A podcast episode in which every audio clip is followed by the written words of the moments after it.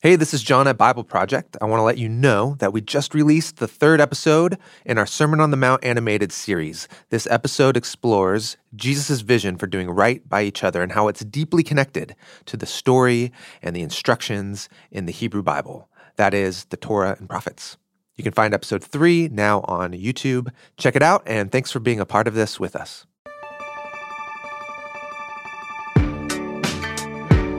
Our last episode was a heavy one. We talked about the destruction of Sodom and Gomorrah, God's judgment against oppression and injustice. It's a low point in the story of the Bible, it's a low point in the theme of the city. But today, we turn a corner and look at the first positive example of a city in the Bible, and it's not Jerusalem, it's Egypt. Specifically, Egypt under Joseph's charge, who turns the city into a food bank to feed the world in a time of famine. Under the leadership of a wise human image of God, cities can become storehouses of life. This is the first redemptive, positive portrait of a human city. This positive moment, unfortunately, does not last long. We very quickly go from this era of abundance and wise leadership, and it turns as you flip from Genesis into Exodus. So it's good to celebrate the good moments, but it's also good to recognize how fragile it all is.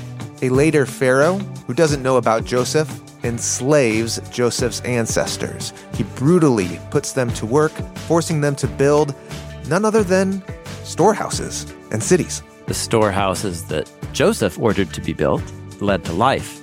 And now here's the stored cities that this Pharaoh orders to be built, and it leads to the death and enslavement of God's chosen one. So now the supply storage is for the benefit of one people in one city at the expense of the many. Today, Tim Mackie and I discuss the city of ancient Egypt under the leadership of Joseph. I'm Jon Collins, and you're listening to Bible Project Podcast. Thanks for joining us. Here we go.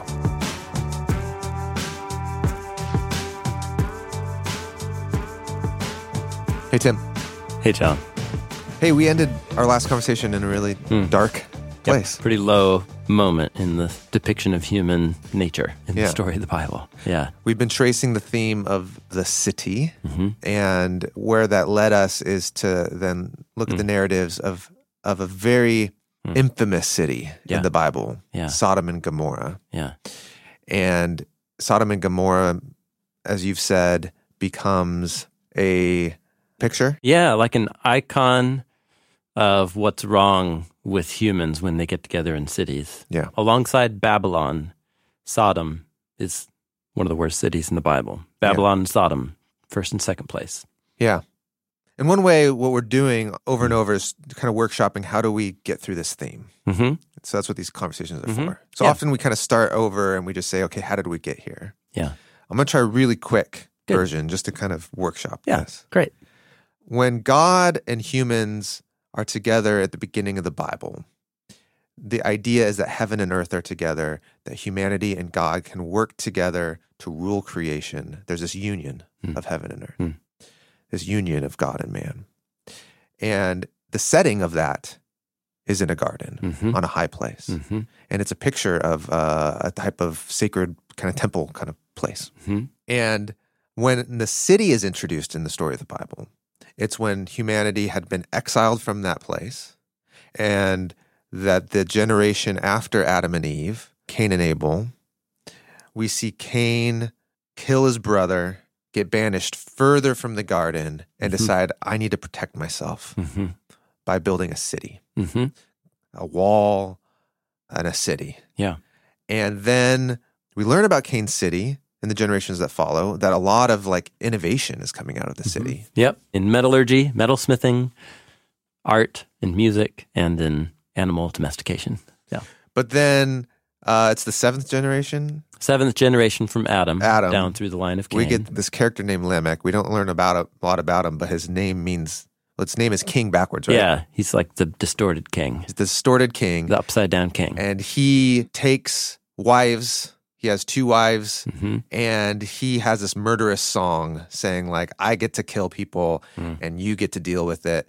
If God protected Cain, hmm which God said he would protect Cain, hmm then God will like avenge me no matter how murderous I am. Yeah. And so you just get this picture of like, whoa, where did this guy get there? Yeah. All of a sudden, this guy is like drunk with power and violence. Yep. Like, Yeah. how did how did humanity all of a sudden get there? Mm-hmm. And it's happening in a city. And then we get the story of the flood, which I guess you kind of are imagining that the whole land is full of kind of Lamech kind of people. Lamech type people living in Lamech type cities. Yeah. Yeah. Mm-hmm. And then after the flood, as we trace the genealogies, you get this one of the sons of Noah who's a rascal. He's a rascal. he uh, and through his line comes like all the bad guys of the story of the Bible. Yeah. So with the line of Ham, line of Ham. from whom comes Nimrod, Yeah. who builds Babylon and then Assyria. But then there is another son born of Ham that leads down to the birth of Egypt, which is going to be relevant for the conversation that we have today. Okay. So both all of Does the that come from Japheth? no it's Ham, Oh, that comes from Ham too. Ham, yeah, Yeah. yeah. So basically, all of the big bad imperial cities in the Bible Yeah. come from one of Noah's sons, and he's the son who's He's the snaky son. the snaky son. And you're just like, man, cities Yeah, in the Bible, they're just no good. Even if like little bits of good come out, like Yeah. it just corrupts people. Yeah. And it just destroys things. Yeah. And then you get the story of Abraham, and he doesn't live in the city. He lives out in the hills. Mhm. And he's the righteous one that God's going to choose, yeah, where God's going to use his family to restore what was lost hmm and crush evil and bless the nations. And then we get a story of Abraham's nephew, hmm Lot, who's hanging out with Abraham in the hills. hmm Uh, they have a little conversation about there's not enough room out here for both of us. Why don't we spread out? Mhm. Lot goes east Mhm. to a place that looks like the Garden of Eden. yeah, with a city. And there's a city in there. Yeah. There's a number of cities Yeah, in there. number of cities. One of them called Sodom. and he goes and he's like, I'm going to be a city boy. yeah, I'm done with this country life. Done with this country life. and the city just yeah. ruins him. Well, and what's interesting, this is the last conversation we just had. When he encounters visitors, he's very generous and hospitable. Yeah, like, okay. All right, this Yeah. guy's just like his uncle. He's generous, right? He must be a righteous guy. Yeah. But then when the men of Sodom come and they want to bring the two men who are actually angels uh, out into city square and gang rape them, what's good in his eyes is to say, no, actually rape my daughters instead. And the whole scene is just one distorted moral. Yeah. How did you get there, Lot? Like, how did you get to that conclusion? Yeah, totally. And you're just like, this guy's been living in Sodom for too long. He thinks bad is good and good is bad. And so do the people of Sodom. And He makes a Lamech kind of like move. yes, yes. Where it's just like, where did you get the idea that, that, that that's would, good? that that would be a solution to this crisis. And so Yeah. I guess what we're saying is the setting of the city hmm is the setting that seems to just Yeah. corrupt or even just like hyperinflate Yeah. the human condition Yep. to do the Cain kind of move, Exactly. which is to let sin come in Yeah. and just take over Yep. to the point where you're like, you know what would be good? I'm just going to kill my brother. hmm It just distorts Yeah. your sense of right and wrong. Yeah. It perverts it. Yep. And so, so cities, man, hmm let's burn them down. Yes, totally. Let's, yeah. So, what we are going to encounter in today's conversation is the first positive portrait of a city Oh. in the storyline of Genesis. Okay. So, you have to read, you know, 40 plus chapters in before you get something good about a city. so, we followed the city to the bottom, and we're just, I'm just trying to honor the fact that these are the cities mentioned in the first scroll of the Bible, and they're all hyperlinked to each other, and it's all bad up through Sodom and Gomorrah. So you walk away after Sodom and Gomorrah get, you know, toasted by fire from the skies, and you're like, man, those cities are done, done with cities. Let's just, can anything good come out of a city? Can we all just be shepherds in the hill? Yeah, totally. Yeah, and w- which makes you think like, yeah, I guess the garden. It is all about the garden. Hmm. There's no city involved in God's future for the human story. You think that It feels that way. walking away from the story of Sodom and Gomorrah. So you follow the story through the rest of Abraham's life. He dies in Genesis 25, but he's given birth to a son with his wife Sarah named Isaac. And Isaac, like his father, is a traveling migrant herdsman, and he never enters cities except for one time, where he does exactly what his father did, which is lie about his wife, puts her in danger, and it's a replay of the son. That happens in a city. It happens in the city, city of Gerar. So God bails him out of that situation, and um, Isaac goes on with his wife to have two sons, Jacob and Esau, and they're all still living out in the fields, in the wilderness, migrating around cities, but never living in them. One of the sons, Jacob, has 12 sons and a daughter, and that's where we're going to pick up the story here.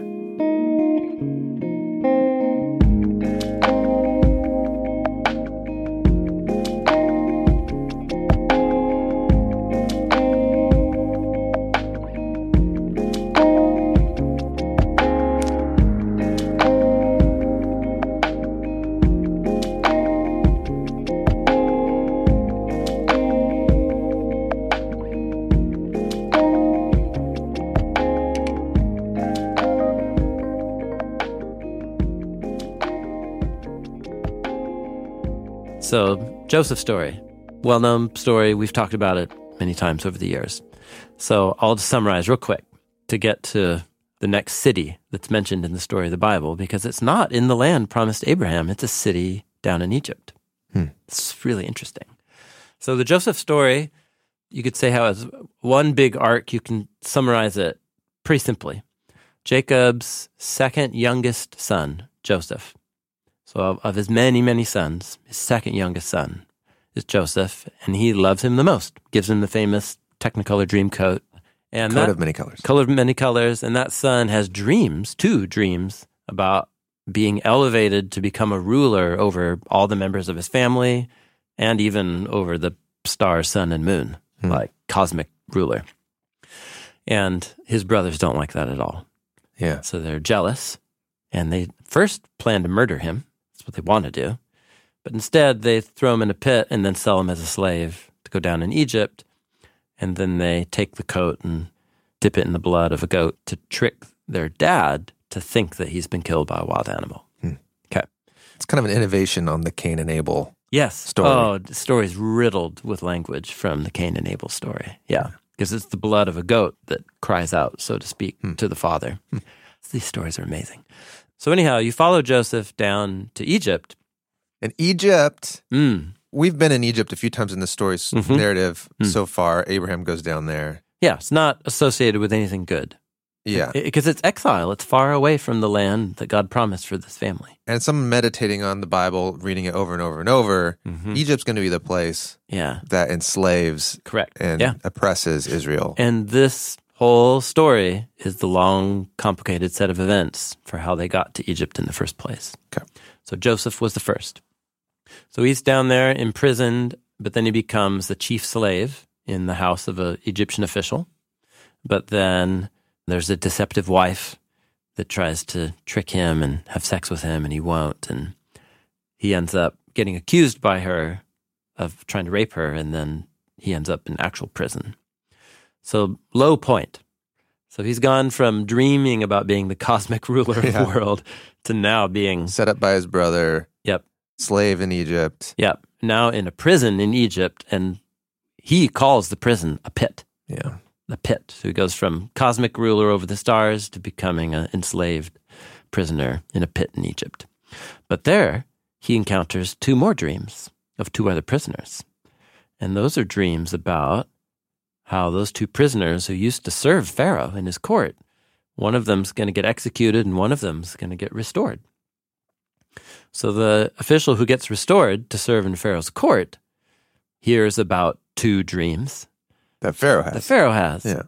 And the dreams are about seven good things cows or stalks of grain that get swallowed up and destroyed by seven horrible things, seven nasty looking cows and seven diseased ears of grain. And he says, I don't, I don't know, what, what does all this mean, right? And he freaks out. He's trying to figure out what these dreams mean. Enter Joseph. Mm-hmm. The guy who used to be in prison says, Hi, I met this Hebrew slave who was in prison with me. And he interpreted my dream, and he was right. I think you should get that guy up here and let's see what he says about your dreams. So, this is in Genesis chapter 41 and 42. Joseph comes into the court of Pharaoh. He gets a change of clothes, he gets some new robes hmm. to go into the royal court. And he hears the dreams. Pharaoh tells him the two dreams. And what Joseph says to Pharaoh, this is in Genesis 41, is, Oh, listen, I don't know what these dreams mean, but God does, and God just told me what they mean. So let me tell you.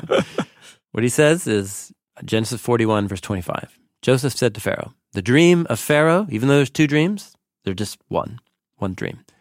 What Elohim is about to do, he's trying to tell you through the dreams. The seven good cows are seven years, and the seven good ears of grain, they are seven years. It's one dream. But the thin, bad cows that came up after them, they are seven years. And the seven ears of grain, the shriveled, empty ones, they are seven years of famine. This is the word I'm speaking to Pharaoh. What Elohim is about to do, he's showing you. Seven years are coming. Seven years of fullness and abundance in the land of Egypt. But after that will come seven years of famine, and all the fullness will be forgotten, and the famine will bring an end to the land. So, here's what you should do you should find a human who has wisdom and understanding, and you should set that person over all the land of Egypt. And then you should divide the land of Egypt into five sections for the seven years of fullness and gather all the food of those coming good years and store the grain under the hand of Pharaoh in cities Hmm. where it should be kept. Okay. Yeah. How else are you going to be able to store such a surplus hmm if you don't have the Yeah. infrastructure of a city? Yep, that's right. Yeah, cities can't produce all that. That happens in the farms. But Mm. remember, farms are associated with cities in the Bible. The farms are like the outlying areas of the cities that the city protects. Yep, city protects.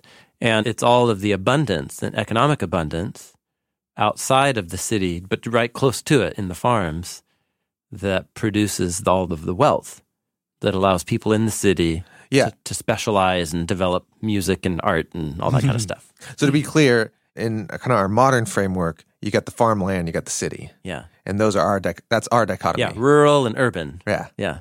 But in the ancient imagination or the ancient setting, hmm the farm and the city are kind of one unit. Yep. Yep. They exist in- Yeah. together.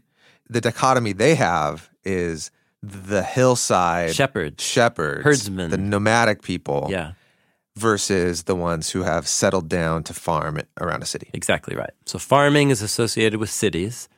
Shepherding and animal domestication is associated with rural Okay. and migrating. Yep, that's the the main kind of cultural opposition. So here, cities can actually become centers of abundance and goodness for the preservation of life. That's interesting because as nomadic people can't carry around yeah. stores of grain, No. Yeah, you need to build huge towers. In fact, silos. yeah, totally. I think, man, we can't sit right here from where we're sitting right now. There was a day when you could look out the window and we could see we're near the river that divides the city Uh-huh. of Portland between east and west sides. And on the river, there's maybe just a mile and a half that way. There's uh, north of here, there's those grain silos. Yeah. I think they still get used. Oh wow. I think. Hmm. Now they're just always covered with huge advertisements. but uh, yeah, cities can build huge buildings that store lots of food that sustains life. Hmm. And when you have years of fullness and plenty and goodness, those are all Eden words. Yeah. When cities become joined to serve the abundance that God provides from his Eden storehouses in heaven, then cities become a gift of life to the nations.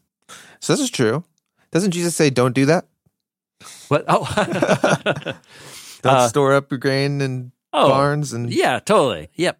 But that's a different point in the story. Okay. His point is that abundance can deceive the human heart Okay. and it can become a little false Eden. Hmm. But he's not down on abundance. Look at the loaves and the fish, man. Yeah. He's creating abundance in the garden. But like the manna, he just provides it for the day, yeah. you know? So the point is in here, when you know a time of decreation's coming, Mm-hmm. like seven years of famine, what you need is wise human leadership in cities Yeah.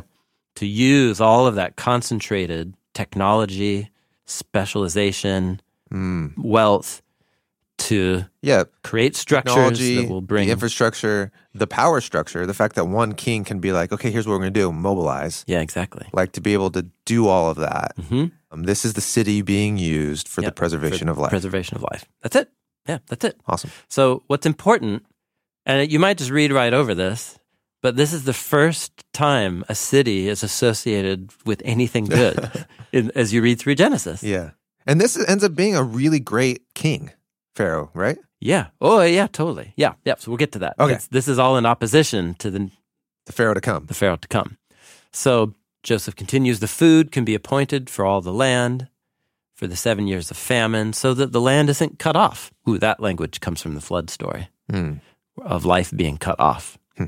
So here, the too much waters of the flood is now being set on analogy with not enough water that brings a famine, Hmm. But both end up with cutting off life. So this was good in the eyes of Pharaoh.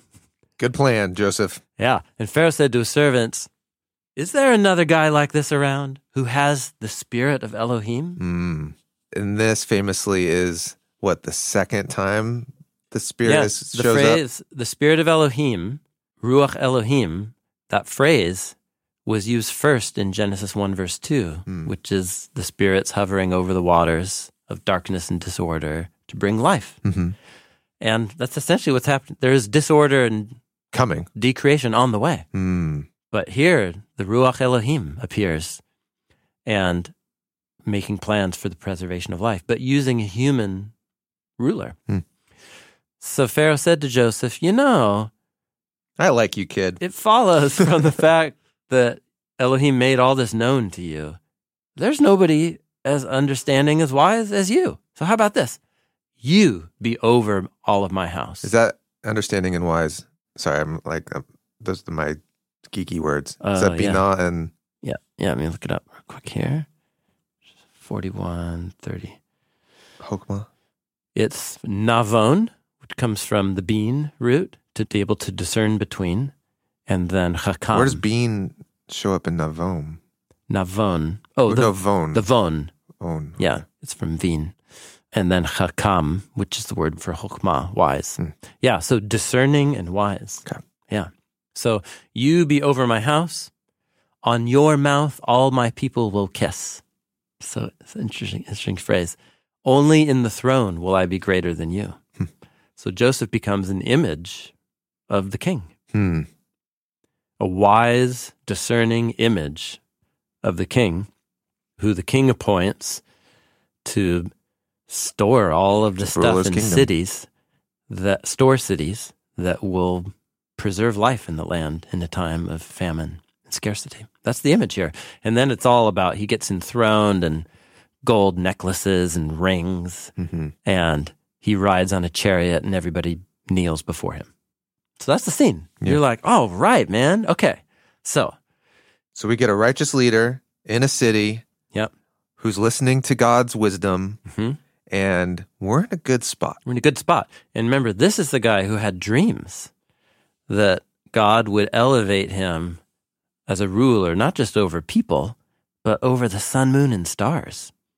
Yeah. And you're like, that sounds like a Genesis 1 Mm. and 2 image of God, supercharged Yeah. human, Yeah. you know, ruling He's, over. he's an image of God. He's an image of God. And he's an image of Pharaoh. Yeah. you know, we talk, we've been using this phrase, the surprise of the city. Yes. And it is a surprise Yeah.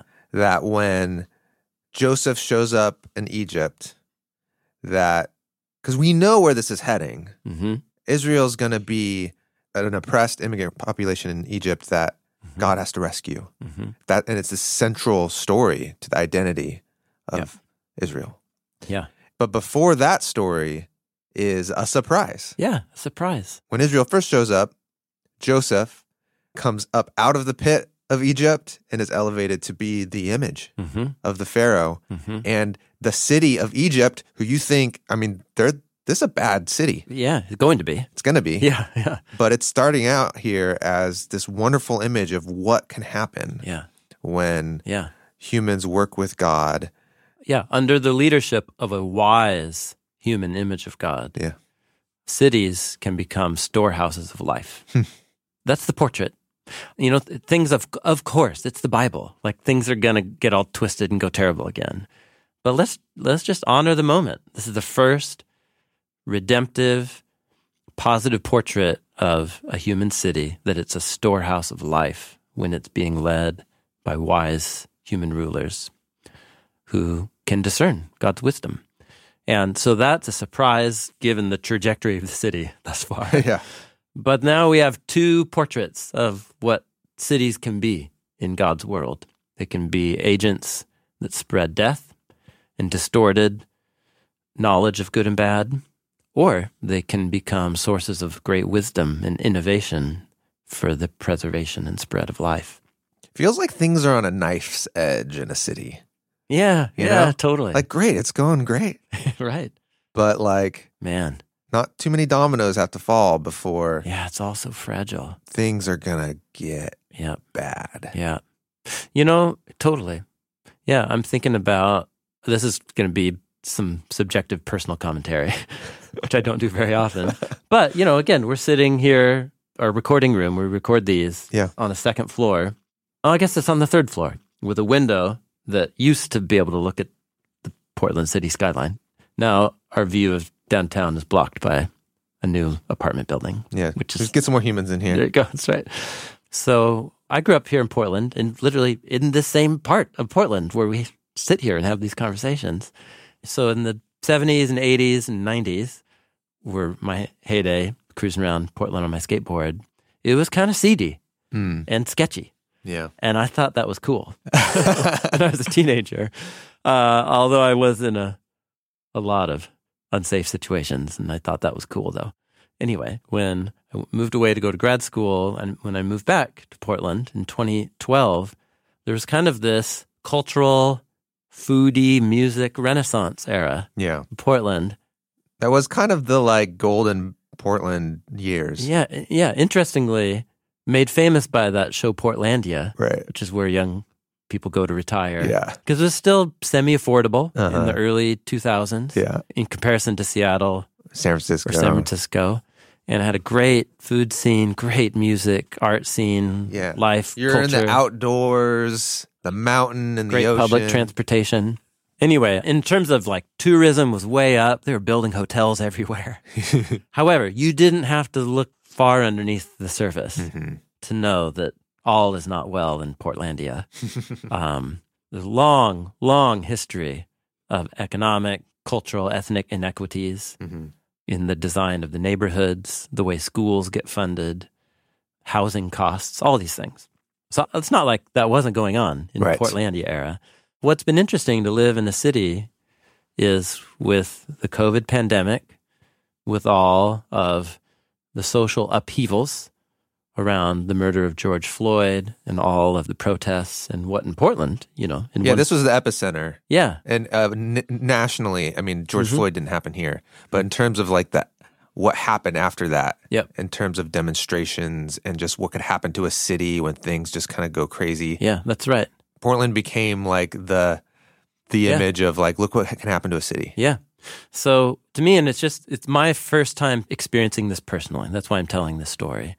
Was what felt like in a very short matter of time, downtown Portland Yeah, became like a ghost town compared to what it was in the early 2000s.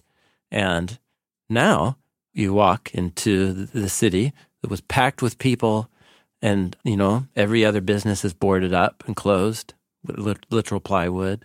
Mental health support systems in the city have crumbled. The financial system to support people who are experiencing houselessness have all gotten scrambled through COVID. And so it's just interesting to watch a city turn and all of a sudden face all these social crises in a really short amount of time. Mhm. So I'm just meditating on this comment that you made. Oh, the knife's edge. It feels like the knife edge. Yeah. So I just, it's been recent in my own experience in the city where I grew up and that I love and where I live, that it's true. It's like this social contract we all have when humans gather it's together. Pretty thin, isn't it? It's so fragile. Yeah. And just a few, you know, a series of social events and then a pandemic, and it all just, Yeah. the fragility of the whole system just is exposed for what it is. And the inequities that have been there all along Mm, just bubble up. bubble up and become visible. And that's the, it's the, like life in cities. It's just this more condensed, compacted form of the human experience in general. Because that's, that happens, all the same things happen in smaller towns anywhere. But it's like, it's intensified both in its intensity and the timelines get compacted in cities hmm and they can just turn. And in a way, that's what happens with Egypt at the end of Genesis. We Mm. we very quickly go from this era of abundance and wise leadership. The Portlandia, Egypt. yeah, and it just it turns on, as you say, on a nice edge as you flip from Genesis into Exodus. So it's good to celebrate the good moments, but it's also good to recognize how fragile it all is. That was kind of a digression. a No, that's- personal digression. That's great. Yeah, and I don't leave the city a lot or leave the, this area a lot, but when I do, the sentiment now is always, "Are you guys okay? Is everything okay out there Oh, in Portland. in Portland?" Oh yeah, sure. yeah, Yeah, people are worried about us. yeah, it's interesting. Yeah, and on one level, it's like it's just like any other city. It's Yeah. screwed up, Yeah, and there are good people trying to make a difference, and there are lots of people who disagree about how to turn Yeah. the ship around and make things better. And that is also part of life in cities: is different people who with different points of view. I, I usually don't know where that conversation is going to go, so I just Oh, say, sure, "Yeah, Portland's it's a quirky town. and it has always been. it's a quirky It's town." never been That's otherwise. Yeah. So, okay, but cities in the Bible, I think what I'm chewing on is, you know, as a theme in the Bible, hmm we're, we're talking about it as a theme, meaning the biblical authors are trying to give us God's wisdom by developing a pattern, a thematic pattern for us to meditate on. And at this point, we kind of have this one little glimmer Mhm. of like, oh, this thing that we thought was so rotten and a problem, Hmm. Like could actually look at what can happen. hmm Something good could happen. Yeah.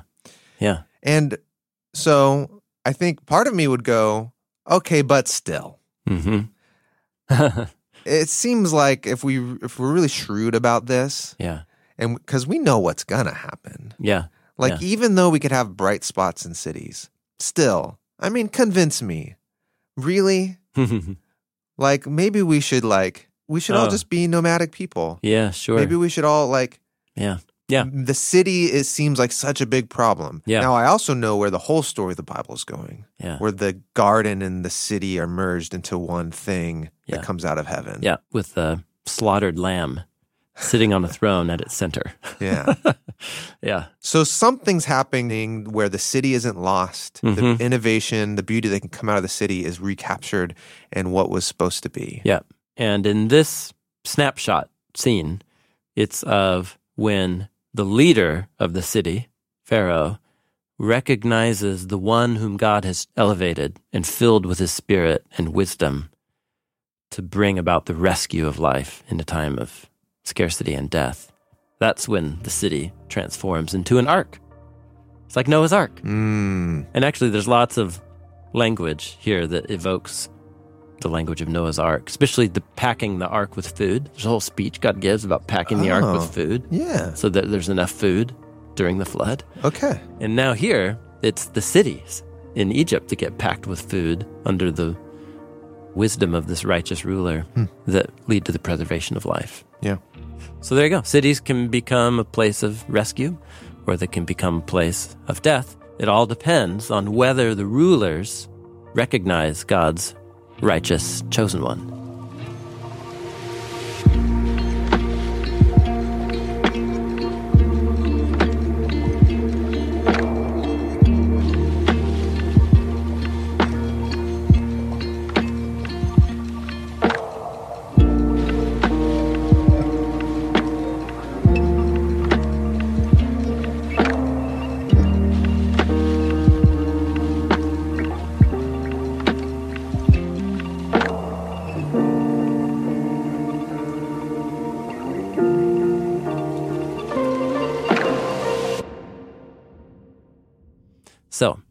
There's a lot more we could do there, but we're just going to turn now to the next scroll in the story of the Bible. The Exodus. Yep, in the Exodus. And flash forward, Joseph ends up making Egypt and its cities become a storehouse of life.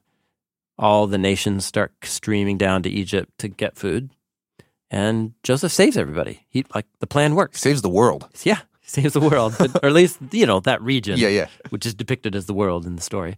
And It's like a Marvel movie here. also, his family and his brothers who betrayed him come down looking for food.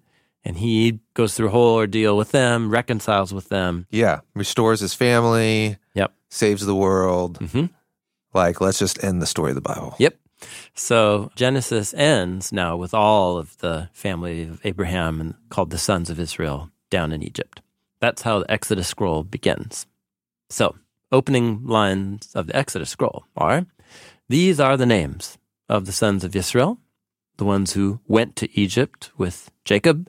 Each one and his household went, and you get a list of the sons of Jacob. Mhm. Every person who came out of the loin of Jacob, 70 people. Now, Joseph, of course, was already in Egypt. So it was all the family coming to join him. So, in just in recalling Joseph, you're like, oh, yeah, Joseph, the righteous, wise, chosen ruler that Pharaoh acknowledged. And when Pharaoh did that, it brought blessing to the land through the cities. Verse 6 Now Joseph died, and all of his brothers, and all that generation. And the sons of Israel were fruitful, they swarmed, they multiplied, and became strong very, very much, and the land was filled with them. this is a Genesis 1 moment. Yeah, you can just feel the language, right? From yeah, Genesis be fruitful and multiply. Yep. And swarming creatures when multiplying. And Yep. they're like the swarming creatures Yeah. multiplying in the land. Yep, and the land was filled with them. Almost every key word in Exodus 1, verse 7 is drawn directly from the seven day creation story of the blessings. Ah, so the word blessing is not used here, Ah, but this is a blessing moment. but it's the narrative imagery associated with the idea of blessing. Yep. So Egypt has become like a little Eden, an Eden refuge. And the cities have become that source of Eden life all around. Verse 8 Now a new king arose over Egypt, and uh, problem, he has no idea who Joseph was. He didn't know Joseph. And here's what he says to his people Ah, look, the people of the sons of Israel, they are more multiplied and stronger than us. Hmm, come, let us act skillfully with them. It's the word wisdom. Let's use wisdom here. They will Which word? multiply Which more. word for wisdom? Here, skillfully. But what's the word? Oh, chakam from the word chokmah, Okay. wisdom. Yeah. So we got to play it right here. Yeah. Like there's a situation that requires, He's seeing a liability here. yep, that's right. And here's the liability in his mind. They're going to multiply. And it will come about Even more. with when war happens to us that they will add themselves to those who hate us. Yeah. They're not going to fight for us. Yeah. They might fight with our enemies. They might. They might. I mean, he's making a lot of assumptions Yeah. here. He's, yeah. My wife says he's catastrophizing. totally. That's right. Yeah, totally. And so when those who hate us make war against us, they're going to join our enemies. And then they'll go up out of the land. And we'll lose this, you know, big resource right here in our midst. Yeah. So let's contrast this with the mindset of the Pharaoh who did know Joseph. So the Pharaoh who did know Joseph said, "Here's- Here's an image of God who's filled with the Spirit and wisdom, and he's got a plan that will bring abundance and life. Yeah. So let's make, Let's elevate him. let's elevate him. Yeah. Yeah. He's not a threat. He's not a threat. He's an ally. Yes. So uh, we're back to this theme that we explored in our previous series on the firstborn, Mm. where when God elevates a chosen one to be a conduit of Eden blessing in the world, that forces others around them to make a choice. Mm. And the first Pharaoh saw that and he made the wise. He blessed those whom God has blessed. Like Yeah. What God said to Abraham. And it results in union across ethnic, culture, national groups, and the preservation of life for everybody. And this is being painted as the sad opposite of that. So there's a lot more to the speech than just what's on the surface. There's the Sure. mind, a mindset. Yeah, a whole mindset of fear, Mm. of scarcity, of looking at people who are different than you Mhm. and thinking that it's them or me. Yeah, seeing it as like a zero sum, their flourishing will surely come at my expense Right. because that's how else does the world work? Like there's this assumption. Yeah, th- it's tribalism. Yeah, that's right. If you flourish, it means I won't. So I guess if I want to flourish, I've got to find a way to leverage what's happening with you to my advantage. Yeah. Because we both can't win here. That's not the real world. Right? That's the that's the mindset. Yeah. So yeah, there's a lot to meditate on in Pharaoh's speech that is unstated, but that is surely going on. This is the mindset of Cain. Yeah, I mean, we've been talking about the knife's edge Mm-hmm. and what tips you over. Mm. Mm. It's like this attitude of uh, we can't trust each other, Yes. Yeah. can't trust Yeah. God. I need to protect myself. Yeah. This hmm. is Cain's logic too. Yeah, I need to protect right. myself. Yeah, the logic of Cain was God's elevated my brother, which I guess means that there's not enough elevation for me too, because God hasn't elevated me yet. Mm-hmm. So, and that's what God says to him: is "Hey, listen, if you do the right thing here, there's elevation for you as well.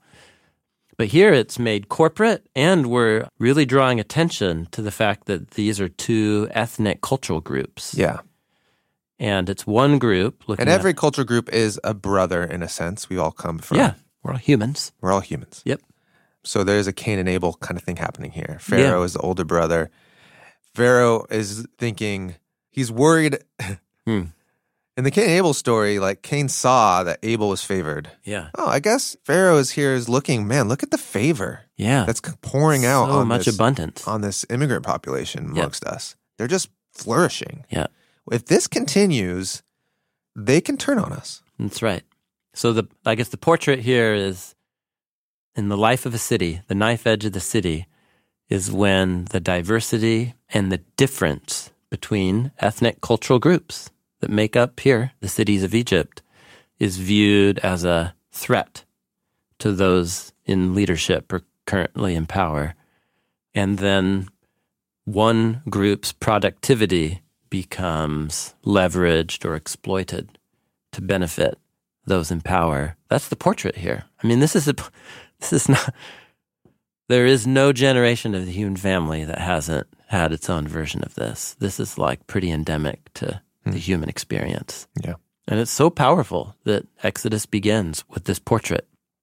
I mean, it's almost, it doesn't do justice to it to say just evil or selfishness, but it's a lack of trust.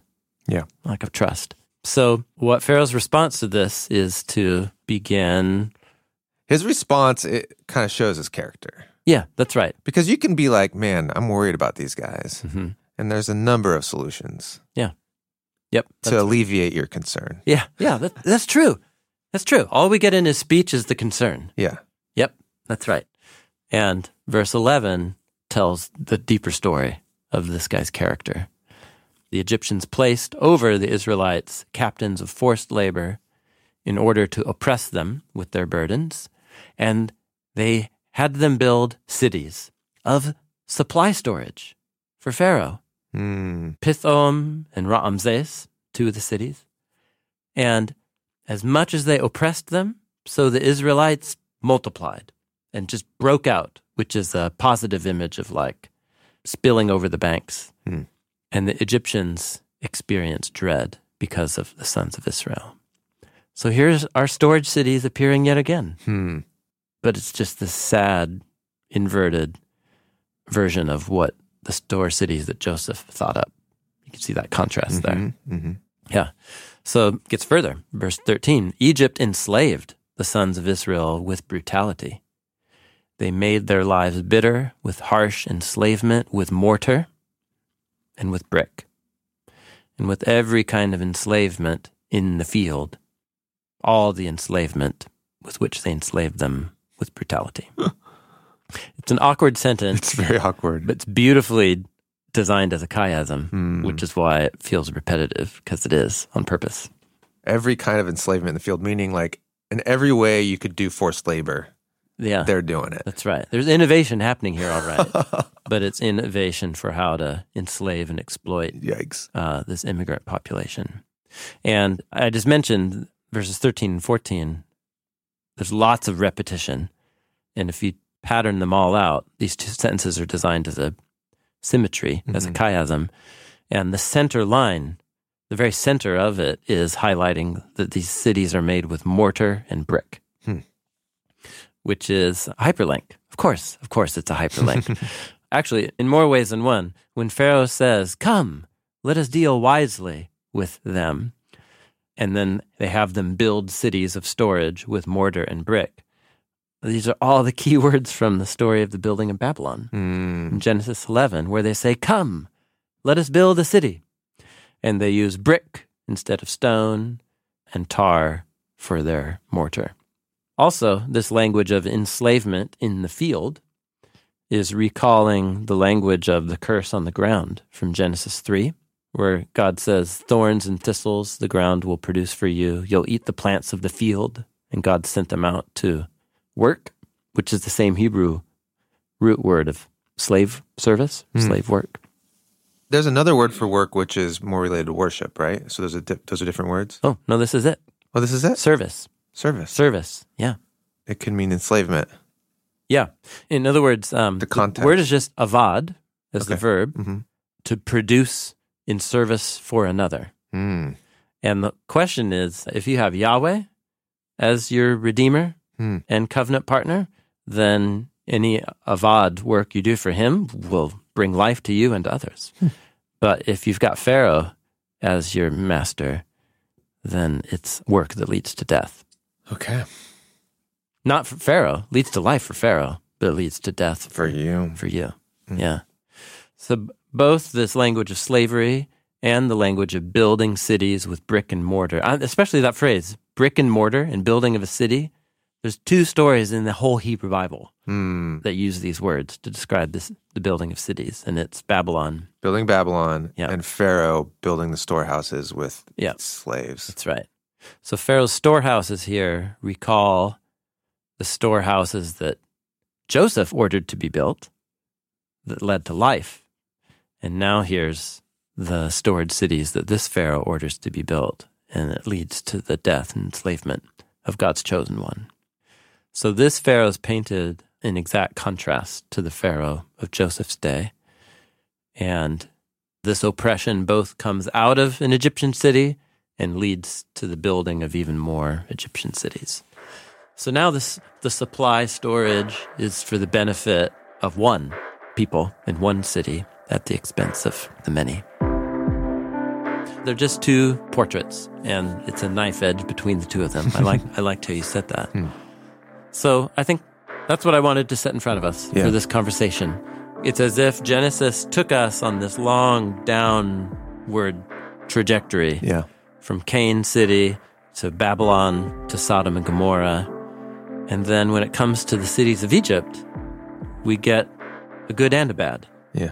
And that we're just creating more complexity and nuance to the portrait of, of the human city.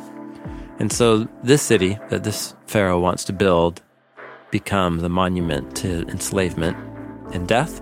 And so Yahweh decreates it. And this is the calling of Moses and the 10 plagues and Passover Yeah. becomes the equivalent of the flood or the scattering of Babylon to those earlier cities, or hmm. the fire that rains down on hmm. Sodom and Gomorrah. Yeah. And all those get put in a blender and turned into what we call the 10 plagues.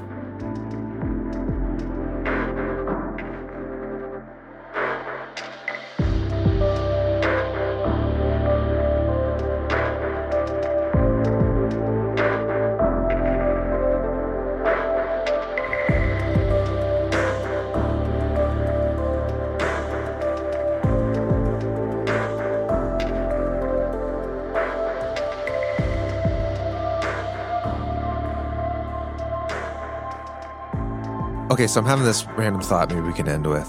I would love your feedback on. So, The story of the Bible, in one sense, is God saying, I want to share my power and rule with these creatures.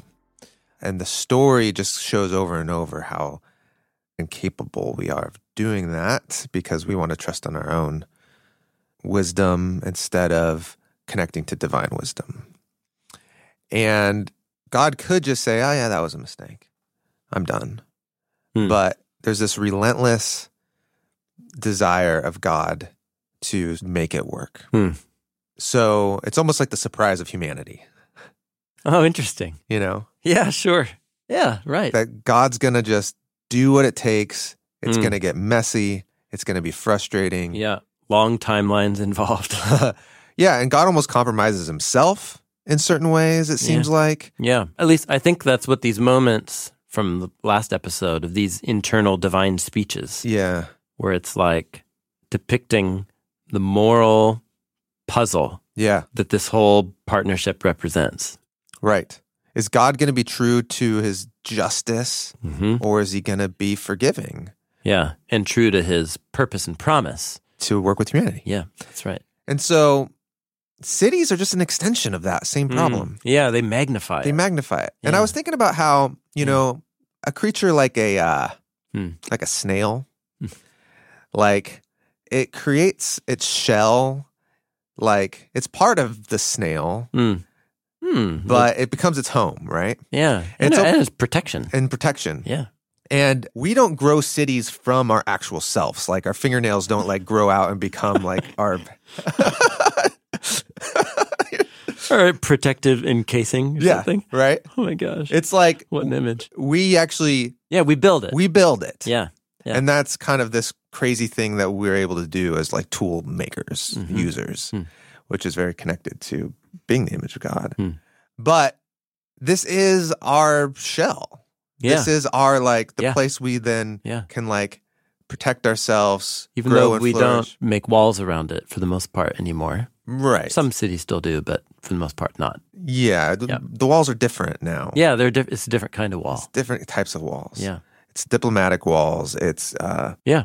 Symbolic walls through law enforcement Yeah. or But I guess all to say, you don't have to take too far of a step off of just the main storyline of God working with humanity and how problematic that is Hmm. to then what is God going to do when humans come together Hmm. and build what's just very natural. It's natural. Hmm. I guess what I'm proposing is it's as natural for humans to build cities as it is for a snail to grow build a shell. Yeah, sure. This yeah. is just like what humans are going to do. Hmm. And in a way, it's. Hmm. Hmm. I think I had the sentiment early on in this conversation of like, of course, God put us in a garden. Like, where else are you going to start? But if you're going to stay in the garden long enough, right? Hmm. There's enough humans there. Hmm.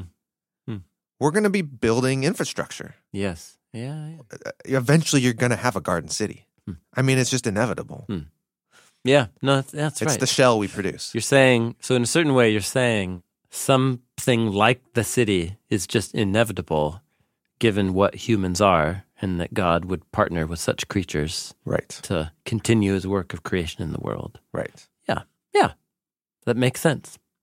It just so happens that the portrait of that occurring in the storyline in Genesis is of cities, well, yeah, designed as the snail shell because now there's other humans who are going to want to kill me, right? Yes. In other words, the reason ima- you, need a shell is because there's like ravens that want to like come get you and peck, peck through your shell and kill you. Yeah. Imagine, you know, a creative retelling of Adam and Eve spending generations hmm in the Garden of Eden. Sure, yeah. Just naked and don't need the wall and don't need clothes and we just eat from the trees and it's great. But at some point, they're going to be like, it's a little chilly, right? Like, Sure, Yeah, right. uh, and at some point, they're going to be like, you know what? Like, mm. it's nice. I kind of have my little space right here. You have your little space right there. We can work together. Mm, mm. You know, like, there's going to be little Sure. innovations. Yeah, yeah. and they're going to create what we might consider city type of adaptations or maybe not uh, maybe the point is like that's not how humans are supposed to live Yeah, interesting. You know, one thing, speaking of my teenage years when I was skateboarding around Portland, one thing I wasn't doing was attending any of my Western civilization history classes. I skipped all those and uh, tried to make up for it later. So I don't know Uh, I'm just going to bring up like the romantic movement, Mm, right. you know, romanticism as a Yeah. cultural movement in Europe after the Industrial Revolution. Right. So the the little bit I do know, and this is what Jean-Jacques Rousseau, what his novels and poetry represented Yeah. was this cultural resistance movement hmm against the urbanization of Europe, Mm, longing for the ideal of the garden, the pasture, the countryside, mm. and then it had offshoots in art and music and so on. So I don't know very much about that cultural movement other than saying I know it happened. but I, it does rep there's something there. I think there's something in the human soul that can get easily squelched or extinguished in the suffocating environment of the snail shell. Yeah, as we're in the city, we're creating our own gardens. Mhm. Yeah, we're wanting to have that Yeah. balance. But what I'm hearing you say is, isn't it kind of inevitable that as humans flourish and do their image of God thing, they're going to build places, and those places will be organized into those people and that people, and it doesn't have to be tribal, and that's all a part of the sad human condition. But isn't Right. there an inevitability to something like the city as humans to spread and do their thing, even if it's good? Yeah. It's something like the city. And maybe that's what we're seeing reflected in the fact that when you get to the depiction of new creation, it's a garden city. Yeah. Oh, that's a good observation. And maybe that's what these two versions of the cities of Egypt right. do for us Yeah. in Genesis and Exodus. Cities can be a source of life when they recognize the glorious image of God, chosen one, that God elevates to rule with wisdom. Then cities become a source of life. But it's a knife's edge. And I guess that's the, the wisdom of this portrait of the city. Okay.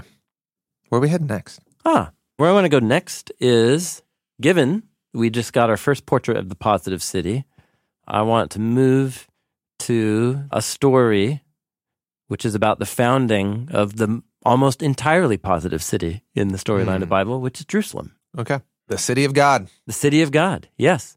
So there's the story about David founding Jerusalem as the capital city, bringing the portable Eden, the tabernacles there, and establishing it as a city dedicated to God. And there's all these psalms in the psalm scroll connected to the choirs from David's time, the priestly choirs, and the songs that they sing about Jerusalem. And it's hard to tell if they're singing about heaven or earth. Mm. And I think that's on purpose. Okay. So, what is possible when a city of humans becomes a city of God? That's what we'll meditate on next. Okay. Well, tell me who you are, where you're from, what's your names? My name's Cash. My name's Henry. My name's Harper. My name's Ruby. My name's Sophie. My name's Guy. My name's Karis. My name's Aria. My name's Emmett. My name's Josiah. My name's Sarah. And where are you guys from? Marathon Academy. Third and fourth grade at Varathon Academy. What is one way you've used the BibleProject in your own life, in your house or school or anything? What'd you say? Videos and You watch the videos? It, it helps me understand what's happening in the Bible. it gives you a better idea and you can use your imagination a little yeah. more. Yeah. Does anyone have a favorite video? Um, probably probably the last show me first. Yeah, I like that hard one. to choose, actually. I, I like watching. I all like of that them. one. I watch all of them over and over. Same. We believe the Bible is a unified story that leads to Jesus. We believe the Bible is a unified story that leads to leads to Jesus. Everything that we make is free Because it's it's already been paid for by thousands of people just like me. Find videos, Study notes, podcasts, classes, and more